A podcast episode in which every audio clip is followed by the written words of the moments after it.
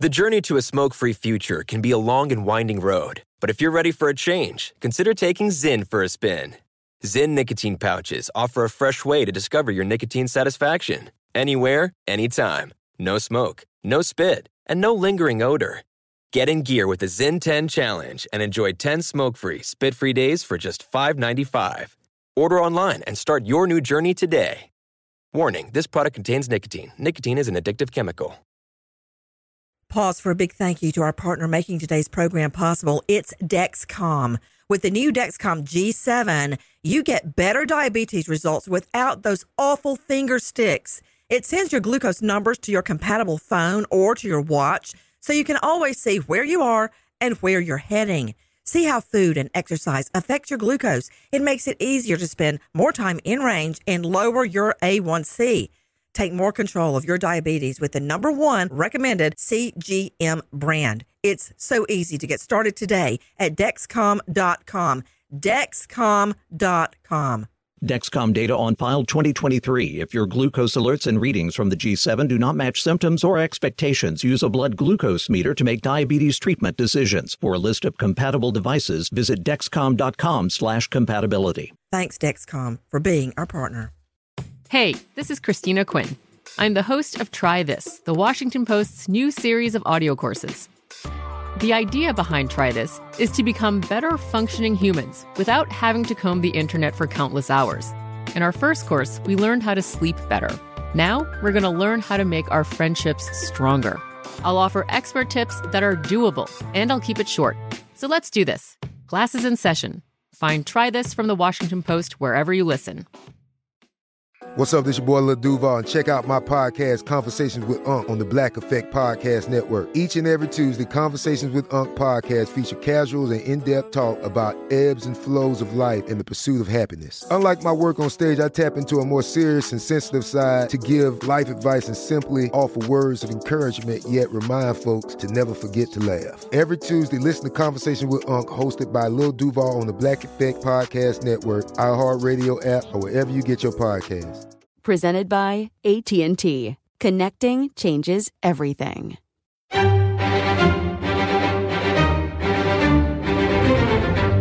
Crime Stories with Nancy Grace on Sirius XM Triumph, Channel 132. Tampa police on the hunt for a killer after the shooting deaths of three people in 10 days. We will hunt this son of a down until we find him. The three victims gunned down less than half a mile apart.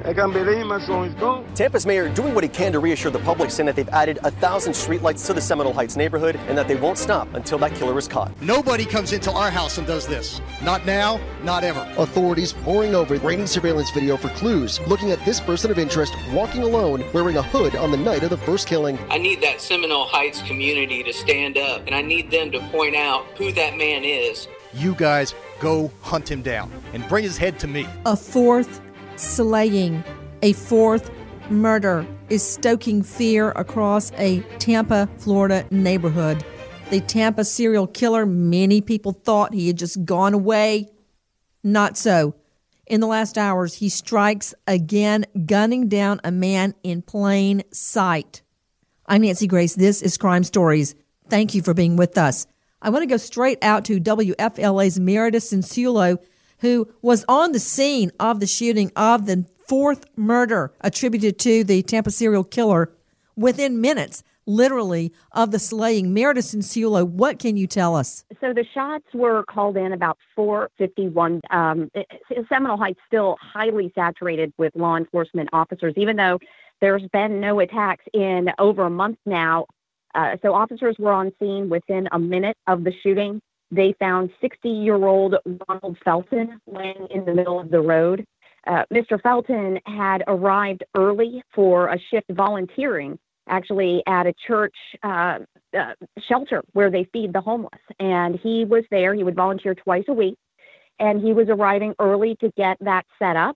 Um, witnesses say that he had crossed the road um, perhaps to talk to somebody, maybe greeting someone who was also arriving, uh, and someone came up behind him and shot and ran off.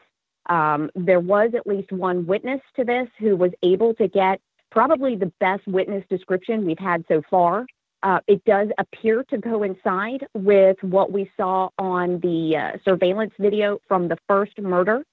Uh, Tampa police tell us they are investigating this and consider it to be in relation to the previous murders. Uh, they are still not giving us any information in terms of ballistics. I did specifically ask about that. Those are things that they are not talking about at this point. But Mr. Felton was dead on the scene, again, 60 years old. Um, and uh, uh, this person who killed him, same MO, came out of nowhere. It was dark, shot and killed him uh, near a bus stop, and and made off into the neighborhood. And SWAT teams have been searching house to house, and this person is nowhere to be found.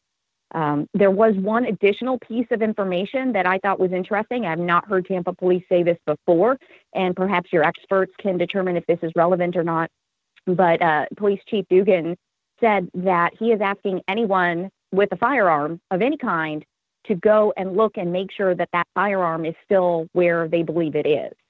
So to me, I haven't heard that from him before. So that may indicate, um, you know, a stolen weapon, somebody using someone's weapon without their knowledge. Um, again, your experts uh, can probably speak to that if that's normal or not. But I have not heard that from the police chief. But um, Chief Dugan, our mayor, uh, they were on scene within minutes uh, and very concerned. And um, there has been an all-out search trying to find this person, and still nothing nothing's been found. Well, you know, it reeks of desperation when the police are actually running door to door, searching for the killer or searching for evidence. It would be a huge breakthrough for us to know details on ballistics, such as the ammo, whether they have connected the bullets from the other three victims to this bullet. It's very easy to do. Is it not with me? Is of course, WFLA's Meredith Cianciullo, but psychoanalyst Dr. Bethany Marshall, high profile lawyer Troy Slaten, Joseph Scott Morgan, forensics expert, professor at Jacksonville State University, and syndicated talk show host Dave Mack. Joseph Scott Morgan, very, very easy to make a ballistics comparison. So we know once and for all, this is the same guy. I mean, the similarities are overwhelming. Once again, just like the other three victims, he approaches, the killer approaches a lone victim walking in the dark. The others were in the evening. This is in the very early morning hours. What's this guy, the killer, doing up at 4:51 a.m. already in place stalking a victim? The victim in this case was en route to the New Season Apostolic Ministries where he helped feed the homeless Tuesday and Thursday, rain or shine. So, he takes down a living saint, somebody that is out doing good, doesn't care who his victim is, shoots him, I guarantee you, with the same weapon, same type of ammo, and it's within the same, very same neighborhood, Seminole Heights. Joseph Scott Morgan. Yeah, I think uh, this is kind of uh, interesting, Nancy. Uh, he's changed up the MO a bit, as you mentioned, the time of day in which this is perpetrated. Still dark. In addition, in addition to that, uh, I think that what's very interesting about this is that we have witness statements now. Uh, not just he wasn't he didn't just simply shoot this person in the singular. There were five shots that were fired. From an evidentiary standpoint, that's significant because if it was a semi-automatic weapon, we've got brass that's being ejected. We can recover that. This is one interesting thing as well. If this was a panicked type of event where he fired bam, bam, bam, bam, bam, witnesses state that they saw the individual not walk away, but run away from the location. Uh, it wasn't like he walked away calmly, got in a car, not to draw attention to himself. He ran away from the location after firing five shots. Why would he fire five shots at one person that he was approaching from the rear? Uh, I find that very, very interesting. A killer is stalking the city of Tampa as we speak. With me, Meredith Cianciullo, Bethany Marshall, Troy Slaten, Joe Scott Morgan, Dave Mack, to Dr. Bethany Marshall, psychoanalyst, joining me out of LA. It reminds me of the days when I would be going to DC, Washington, D.C., on a nightly basis to work on the Larry King show. And it was in the height of the DC stalker scenario. And police were working desperately to connect the victims because if they could connect the victims, say they all went to the same school or they all lived in the same community or there was some connection that would help them find the killer. There was no connection of that nature, Dr. Bethany. There was no connection. And I was just thinking about that when Joe Scott was talking about the fact that this guy's 60 years old, the perpetrator ran up behind him, shot multiple times, that this perpetrator is more interested in killing than in carefully selecting his victims. So with serial killers, one of the things we see is that they, they select their victims very carefully because looking for a victim is part of the whole ritual of killing. This guy doesn't seem to have, although he is technically a serial killer because he's killing in some serial fashion, the symbolism of who the victim is doesn't seem to be that important. It seems to, the crime seems to be more organized around opportunity, the time of day, doing it quickly. I sort of have this mental image of somebody who's trying to work up his courage, who's in some kind of a frenzy all night long and has to do it before the sun rises, kind of has to get it out of his system. Um, and then he goes back to maybe um, thinking about it, thinking about it, fantasizing about it, and then the urge to kill kind of erupts again. Quote, the family is just torn.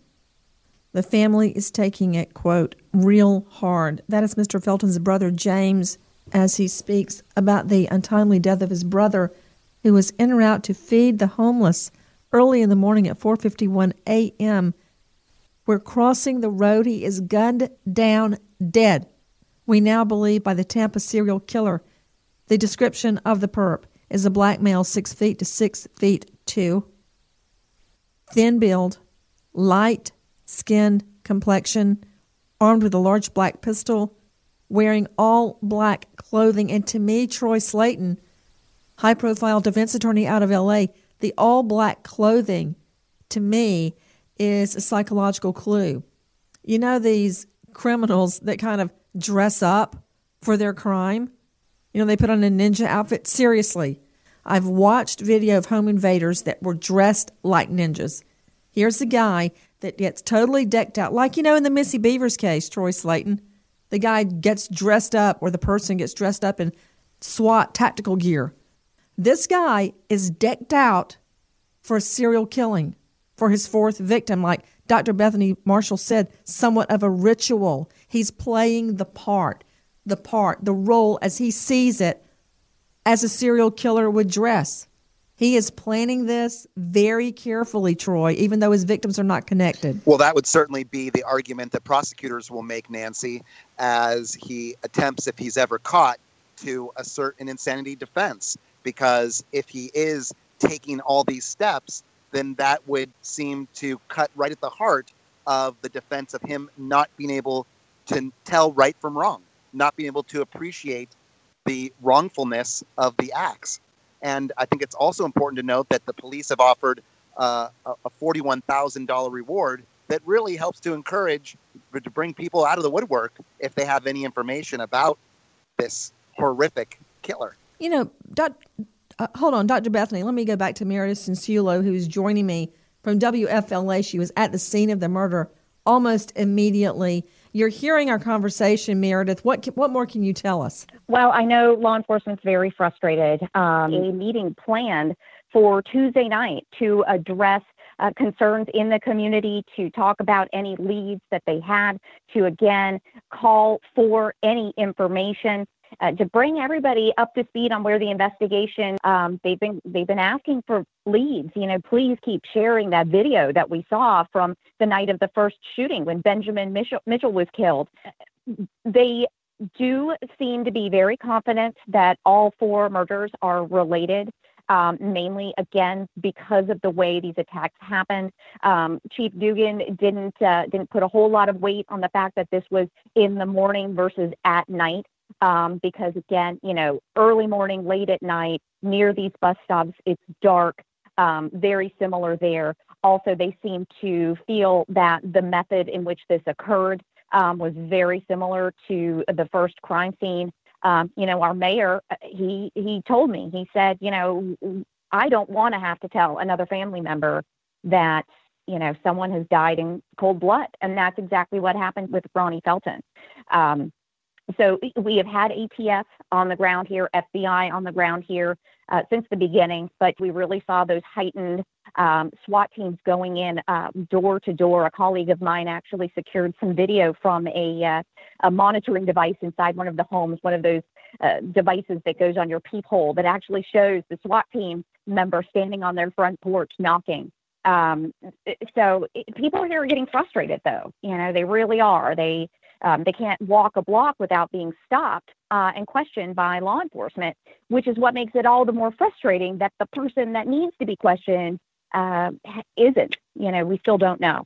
But um, in terms of additional information, I was there on the scene within an hour. I was out there all day long. Um, the the crime scene techs were there um, uh, until you know midday, um, doing their investigation and gathering evidence. Um, and at this point, there does not seem to be anything further, except for that witness description tends to coincide with the video that we've seen from the first murder in which we saw somebody walking down a road casually, looking at his phone, and then within minutes of or seconds of the shots being fired, running the opposite direction. That person appeared to be a slender person, uh, was described as perhaps looking like a lighter skinned um, African American or somebody with that complexion. Um, so there are those similarities. Um, and, and, you know, unfortunately, that's, you know, little pieces of the puzzle um, but we don't have the puzzle solved. Hold on yet. just a moment. I want to uh, jump in and ask Dr. Bethany something. It seems like after the other three murders, there was a heightened awareness for about 72 hours, and everybody was lulled back into a false sense of complacency. I was surprised by that too, Nancy, and also what Meredith is, is saying that people were a little annoyed at being questioned or as they're walking down the street. I would think people would be relieved that law enforcement is out there. I would think this would be foremost in their minds, um, especially since this victim. I'm, I'm, very struck by by the weaponry, even though obviously I'm a psychoanalyst, I'm not a ballistics expert, but unlike uh, John Lee Malvo, the the DC snipers, I mean they they were very complex in their methods. Remember, they they had uh, high-powered rifles. They shot from the back of their car. Do you remember that? That they actually equipped their cars so that they could shoot from a long range and target unsuspecting victims. This guy seems to, I guess, have a handgun. He runs up. He's very up close and personal with his victims. So either he really wants to see what he's doing more closely, or it's more thrilling to get close to his victims, or Nancy, he's just really low functioning. I mean, my thought was maybe he's a younger guy, maybe lives with his parents, doesn't have a car, doesn't have the money for a more sophisticated weapon. So he's kind of using what he has and doing it on foot. And I wouldn't be surprised if this is somebody who is not doing very well in the world, doesn't have a job, hangs out all day at home. I think that the question to ask people in that neighborhood is who is living with family members, who is kind of like a deadbeat, not going to work during the day, and somebody who may be coming and going a lot from a, a residence that a residence that's not primarily their own. Police seem to believe he lives in that neighborhood or he frequents that neighborhood or he's attached to that neighborhood in some way. What's the attachment? If we knew where he was running to, we might have an idea of who he is as of now. The Tampa, Florida serial killer has taken the life of a fourth victim, and the city is under siege. I want to pause and thank not only our guests, but our partner today making our program possible. All you business owners out there know how important it is. You got to keep going forward no matter what. But so often, issues come up to take your focus away from growing your business, which is your number one goal. When it comes to things like reviewing contracts, staying current on fees, permits, registering trademarks, hiring, employee contracts, LegalZoom.com simplifies your life. LegalZoom was created 16 years ago by the brightest minds in law and technology. And you know, I always say, Go ahead and groan, Alan Duke. When you don't know a horse, look at his track record. They've already helped over 2 million business owners easily, affordably navigate the legal system with confidence. Best part, you don't have to worry about billable hours stacking up. LegalZoom is not a law firm. Instead, you get the advice you need to answer your business questions at fixed rates through LegalZoom's nationwide network of independent lawyers. Take pressure off yourself. Go to LegalZoom.com now and take care of business before the year winds down. Special savings? Enter code Nancy, N A N C Y, in the referral box at checkout. code Nancy means special savings only at LegalZoom.com. LegalZoom.com. Thank you for being our partner.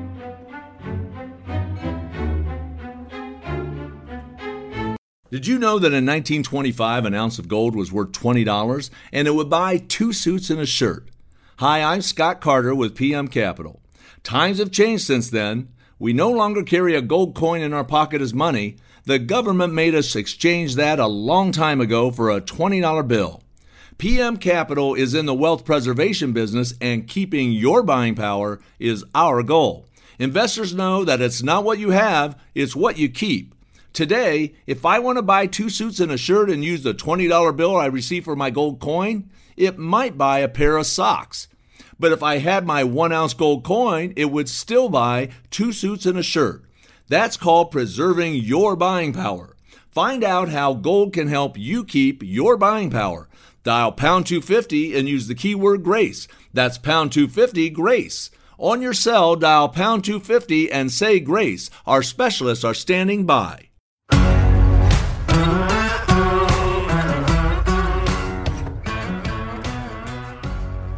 A father of four, dead.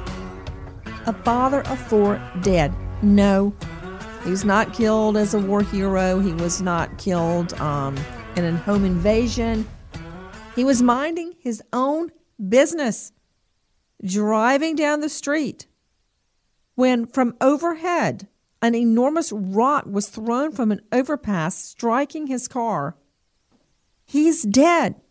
He's dead from this mortal blow. And now we find out the perps did it for fun.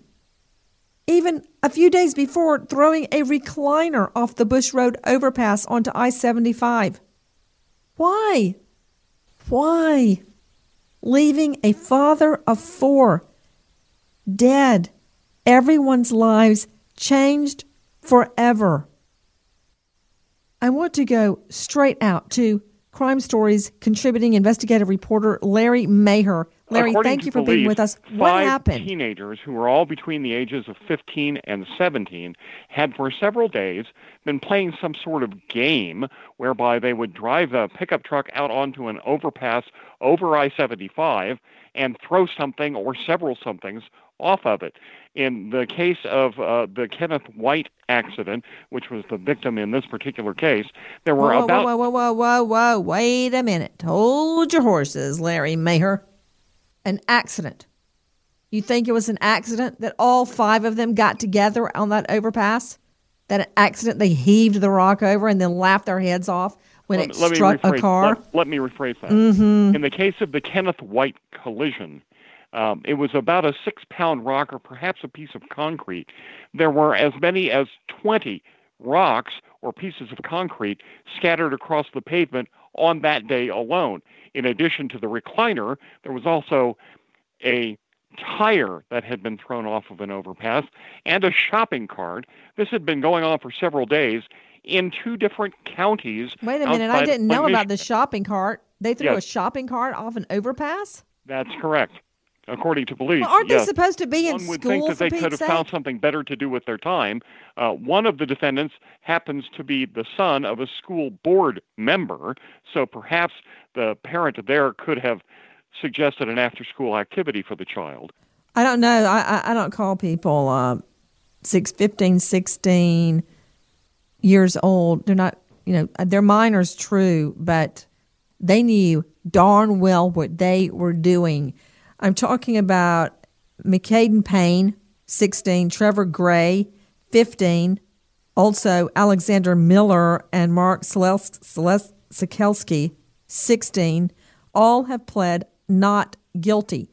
Question How were they found? Troy Slaten, high profile defense lawyer out of LA, you heard Larry Maher. and even after I called him on it, he first called it an accident, then he called it a collision. You know what? In my book, this is murder. This father of four is dead. And they've had two dry runs on this one throwing a recliner onto I 75, people driving 65, 85 miles an hour. Then a shopping cart, like from Kroger or Publix, over the overpass, throw it over on I 75 with cars speeding along below them, and now a rock. This cement block, Troy Slaten, went through his windshield and hit him in the head. The mother has been describing how difficult it was to tell her five year old son that daddy is dead. Now, that is not an accident, Troy Slaten. It may not be an accident, but it may not be intentional murder either, Nancy. And, and it's certainly not Mm. for all Mhm. 5 Why? people. There's we don't know who did what. And if there's four people standing there and one other person does it, that doesn't make all four of them necessarily guilty of murder.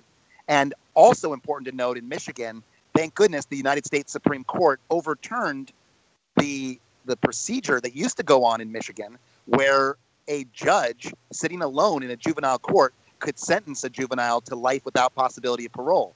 That was deemed unconstitutional. They're all entitled to a full jury trial. Well, they're going to get a jury trial because they're going to be bound over and treated as adults. There's not going to be a juvenile judge prosecuting and adjudicating this case. This is going to be bound over to But big court, Troy Slaten.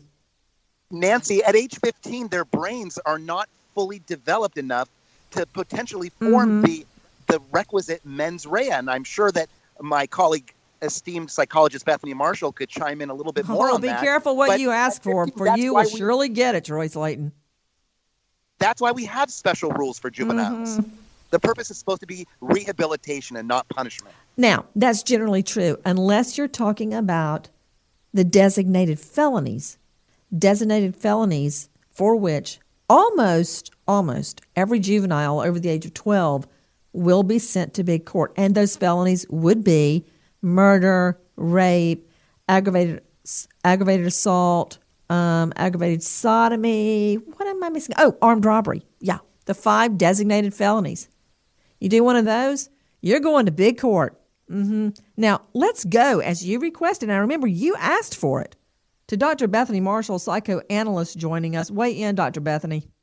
Well, I was thinking about there's research into empathy and young people. One of the things we know is that by by the time a child is 17 months old, they are capable of empathy. If a mother cries or is sad, the 17 month old will will pat the mother or attempt to cheer the mother up. So at that young age, so the fact that a 16 year old, a 17 year old does not have the basic empathy towards human life they're not too young, Nancy, to have it. And I'm with you on this.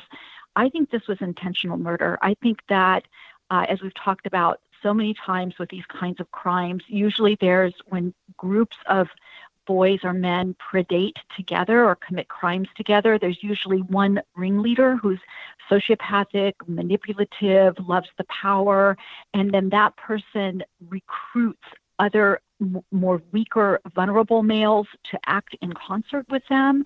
I think that they were building up to the rock. I mean, I thought think they started with the shopping cart, the recliner, to try to see what these objects would do. But you know, when you drop a rock on a car, it's going to kill somebody. It's it's not rocket science to to figure that out. So just because they did what pranksters do doesn't mean that they didn't have the intent to kill somebody. Well, there's actually another incident in there because you've got the recliner, you've got the shopping cart, and then you've got the death. But Jim Schultz was driving about 70 mph south on Interstate 75 in his Mazda. He went to the north side of that overpass. He suddenly felt something very odd. He said, I didn't have a lot of time to think, and I thought, what is that? It landed to the left side of the overpass. He heard a thud, founded by a dragging sound. He got off at the next exit and pulled into a gas station, and he called police. Another rock was tossed over the overpass and smashed into the vehicle the victim was riding in. So apparently, they threw one cement block over and missed Jim Schultz and threw another. So there's a fourth incident. If this is true, there's a fourth incident involved.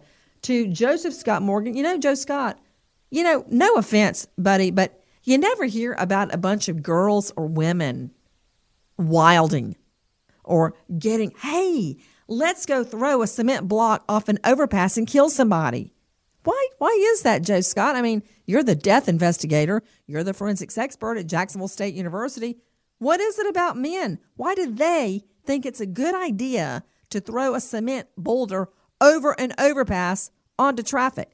Why why is it them? And I'm not a man hater. I'm actually married to one. I gave birth to one. So what I'm saying is I don't get it. Well, as my grandma would say, Nancy, no home training in this particular case. Uh, and let me let me uh, bring something up that esteemed counsel mentioned a moment ago. He wanted to uh, throw out the term mens rea. Well, let me throw out actus reus, which is the guilty act. Uh, I think that it could be argued from a prosecutorial standpoint that all of those rocks that have been found on the side of the road, including the aforementioned recliner, can all be interpreted as well as practice. And this time, they hit the target they were aiming for. And let me break it down for you how this kind of works out because this is the picture that's going to be painted in court.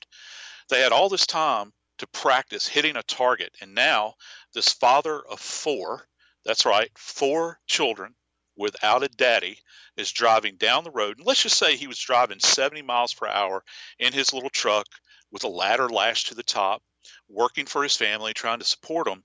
And all of a sudden, a piece of cement, jagged, comes crashing through his windshield. It's not like he hit this thing as it was standing alone. This is a moving object which struck another moving object. So we talk about the force that is applied. Well, if he's traveling at 70 miles per hour, we can say pretty securely that this rock, as it struck him, was moving probably at a rate of in excess of 100 miles per hour when it struck him in his head. And his head was crushed. This was a violent, violent act that they had been practicing for leading up to this moment in time. This was not some mischievous one off type of event. This is going to be a very, very difficult case for the defense to have to defend against. You know, Troy Slaten, the way he said esteemed counsel, it, it kind of sounded like an insult. I don't know if you picked up on that, but um, Troy, here's another issue, Troy Slaten the law in criminal law does not presume a lot. All the burden is on the state, but the law does presume one thing. The law presumes one intends the natural consequences of their act. What does that mean? It means this. This is how I would put it to a jury. If I took a piece of fine china, the kind you hold up to the light and you can see your hand through the other side, and I fling it to the cement floor, the law presumes I intend the natural consequence of my act to break the china. You can't throw a piece of china down on a cement floor and go, oh, I didn't mean to break it. No. I.e., ergo, you cannot throw a cement block or a rock off an overpass onto a car going along at 70 miles an hour and go, oh, I didn't mean to hurt anybody. Oh, yes, you did and the law will presume you intend the natural consequence of your act. Listen to this, Troy Slaten, The guy that escaped, Mr. Schultz, he says, That night I came home and I woke up in the middle of the night and I said, We could have plan- been planning a funeral for me. That's what he thought. And he had looked out at his car and he could see oil coming out from under it. And there was a dent in the vehicle cross member, he said. Yeah, a rock had been thrown at him too. So, what about that, Troy Slaten? Nancy, the law also looks at an actor in a way that uh, other reasonable people in that same position would act. And what I mean by that is these are kids that are growing up in a gaming culture where they may not be able to appreciate, like you and I could, the full consequences of throwing something off a bridge.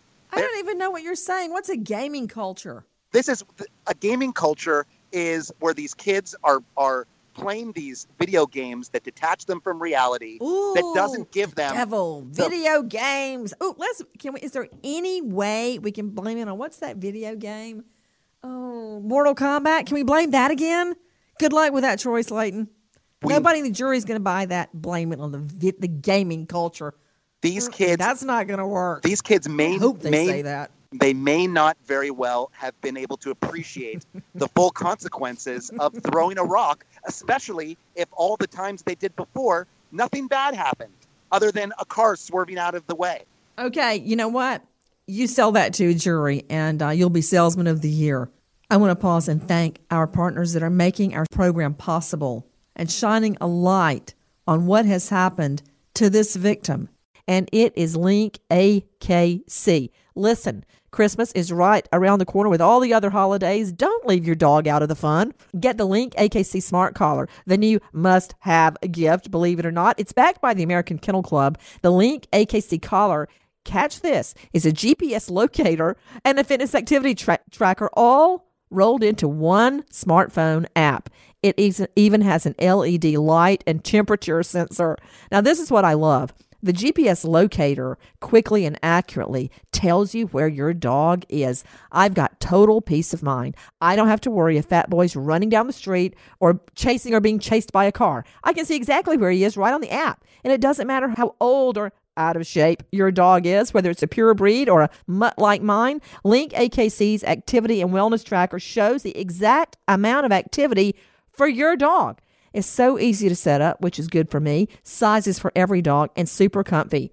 Keep your little doggy safe, happy, and healthy with the Link AKC Smart Collar. It's the perfect gift for you and your dog, and you can try it risk free for 90 days. You'll get 30% off and free shipping if you use code Nancy at the linkakc.com checkout.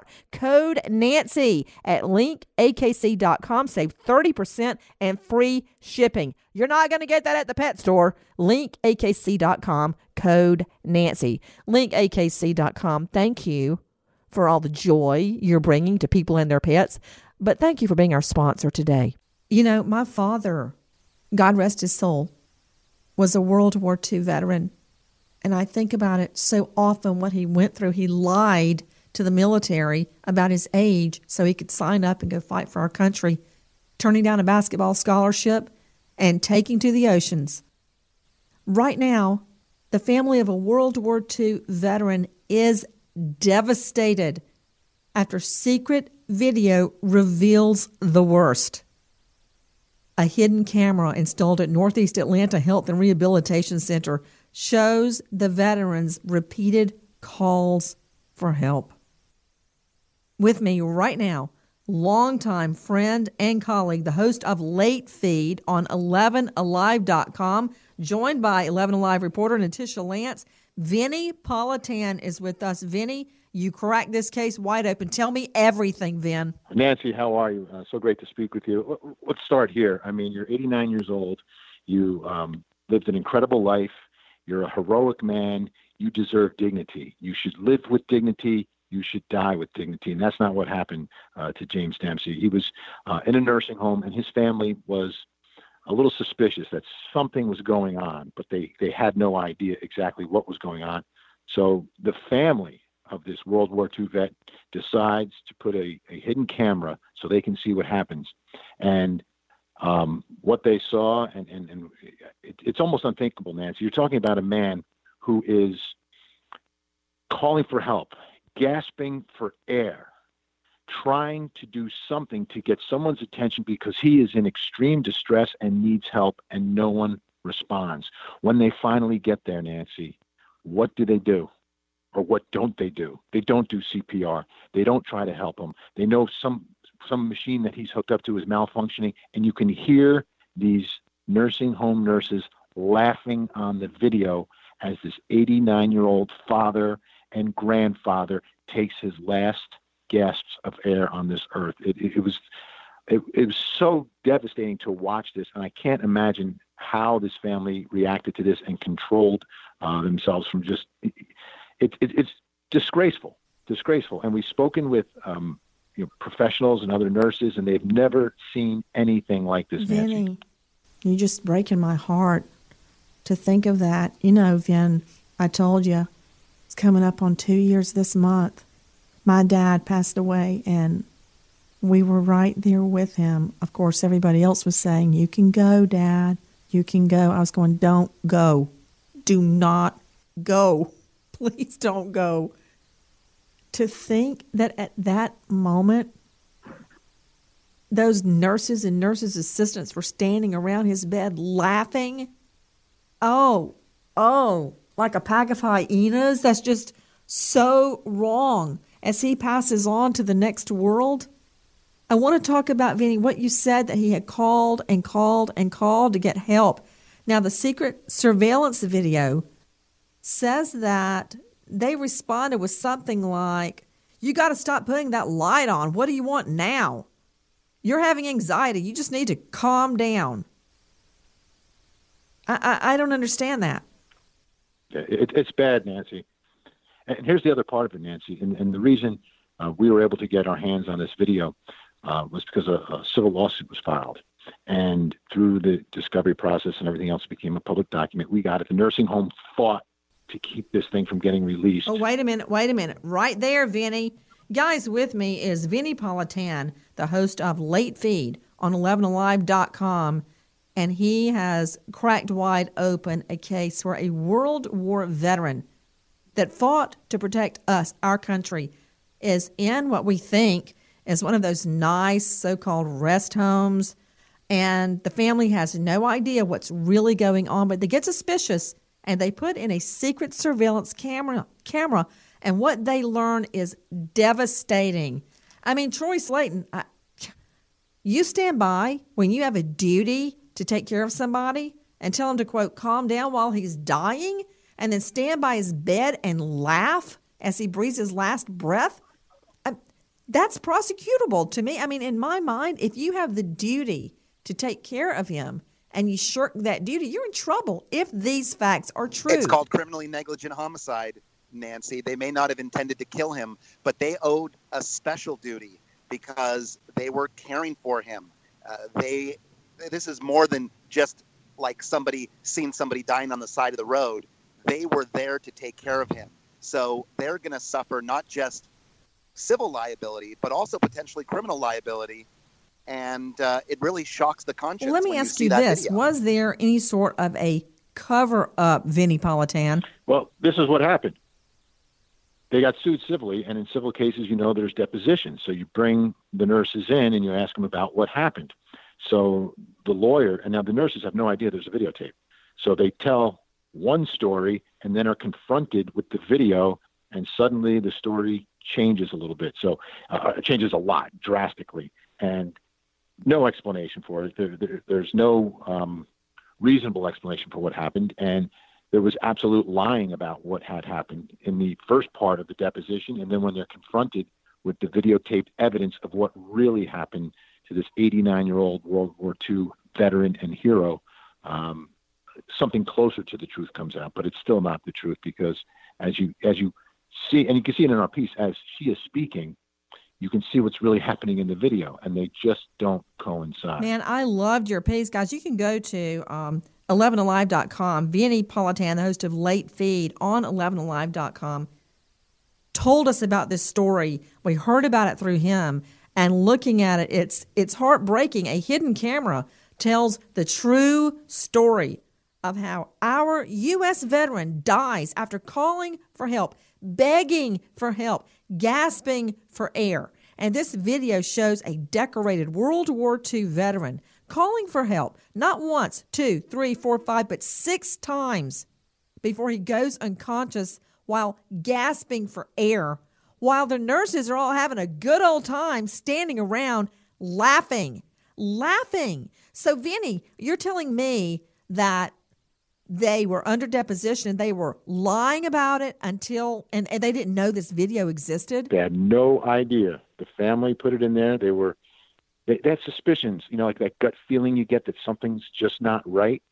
So they placed the camera in there and they knew they had the video. The nurses had no idea. So um, you can imagine they go in there and they're going to tell their story because there's no one to contradict it at least they thought there was no one to contradict it when the videotape, and unfortunately Mr. Dempsey uh, contradicts it by um, those cries for help and, and, and those last few breaths of air.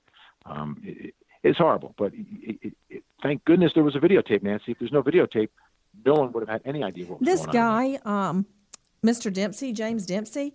When you look at his, it, it looks like a Navy shot, like my dad. He looks to me a little bit like Ryan Gosling. I'm just looking at him in his navy outfit.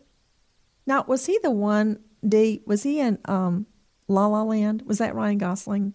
Do I have no? It was Wilson. Okay, that's who this guy looks like in his youth. All these hours pass. He calls for help six times. He's gasping for air. Now, the video includes almost six hours of video court deposition from a nursing supervisor. And she talks about how she responded to the patient. But the video shows that never happened. The 89 year old war vet died. Now, um, it also, it, and this is on the 11alive.com site. From the time you came in, you took over doing pre- chest compressions? Yes. Until the paramedics arrive, you give CPR continuously. Oh, I can tell, Troy Slaten. The lawyer's totally setting her up. So you keep giving chest compressions, CPR, right? Oh, yes. But the video shows Troy nobody doing CPR when the paramedics enter the room. She didn't even, I mean, it's inc- the, the lie. If this is true, is outrageous. It is, Troy Nancy, Slaten. and this is classic impeachment. The attorney did exactly what he's supposed to do. He knew that he had this information, and he let her walk down that path of those lies. And even if the criminally negligent homicide theory that I suggested earlier is time barred by the statute of limitations, they may very well be able to, at a minimum, prosecute these people for perjury or attempted perjury at the very minimum.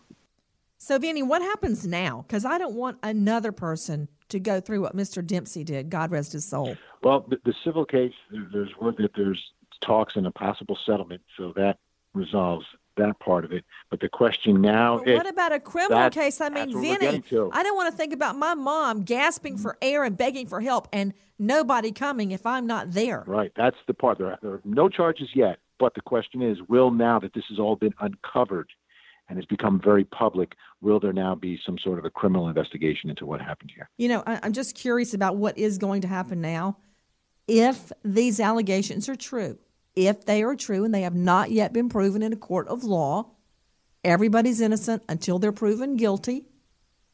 But if they're proven true, if there is more evidence, this could very likely go straight to a grand jury. Vinnie Politan, not just the host of Late Feed on 11alive.com, but also practicing lawyer. Vinny, when it goes to a grand jury, it's over, man. That's going to be an indictment if it goes to a grand jury. Oh, abs- ab- exactly. I mean, you've got the videotaped evidence, so the jury can sit there, grand jury can sit there and watch exactly what happened, give them a little And instruction will, about Vinny. the law, and then we'll see where everything lands on this one. But it's uh, They'll watch it over and over. Mark my words, Vin.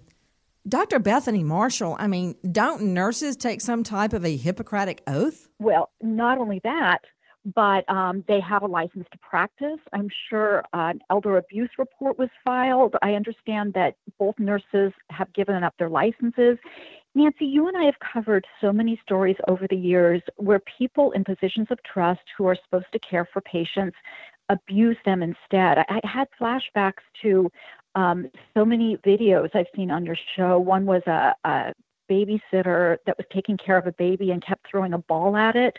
Another was an emergency room where a woman collapsed in the emergency room on her face and died over a period of hours, and the staff kept walking by, did nothing to help her. And I think that in these cases, these nurses or these doctors or these people, babysitters who are supposed to be helping people with needs, actually resent the needs of the child or the needs of the patient. They resent it. They shouldn't be in that profession because they do not want the other person to have needs. And they become very callous and they become very resentful. And I heard this guy crying for help. Did you hear him? It's like, please help, help me, help me. And they stood by and laughed as he was dying. They let the body lie on the bed for an hour before they called 911. One of the nurses said in this callous way, Oh, he's dead.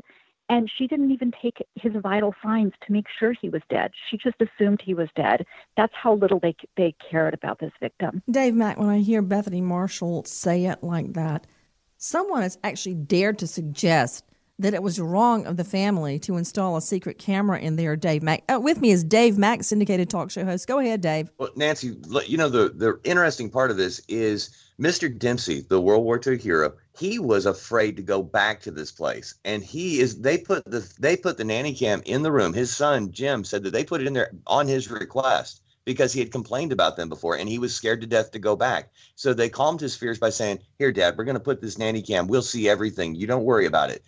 So he already had a premonition a fear of these people doing this to him. And they did the one thing that most of us just will weep over when we think about that a hero at 89 mm. crying out for help I just can't help but put my mom or dad in that position and imagine them going, please, please help me. And the nurse is just laughing and just very callously saying, oh, he's dead. Ooh, mm. Vinnie Politan, late feed on 11alive.com. That's where you can see. it. In fact, I'm looking at it right now. It's the, as Vinnie told us, the extended deposition of a nurse compared to what's really happening. It's juxtaposed against what was really happening. Vinnie, thank you so much for being with us. Natisha Lance. I'm Nancy Grace, Crime Stories, signing off. Goodbye, friends.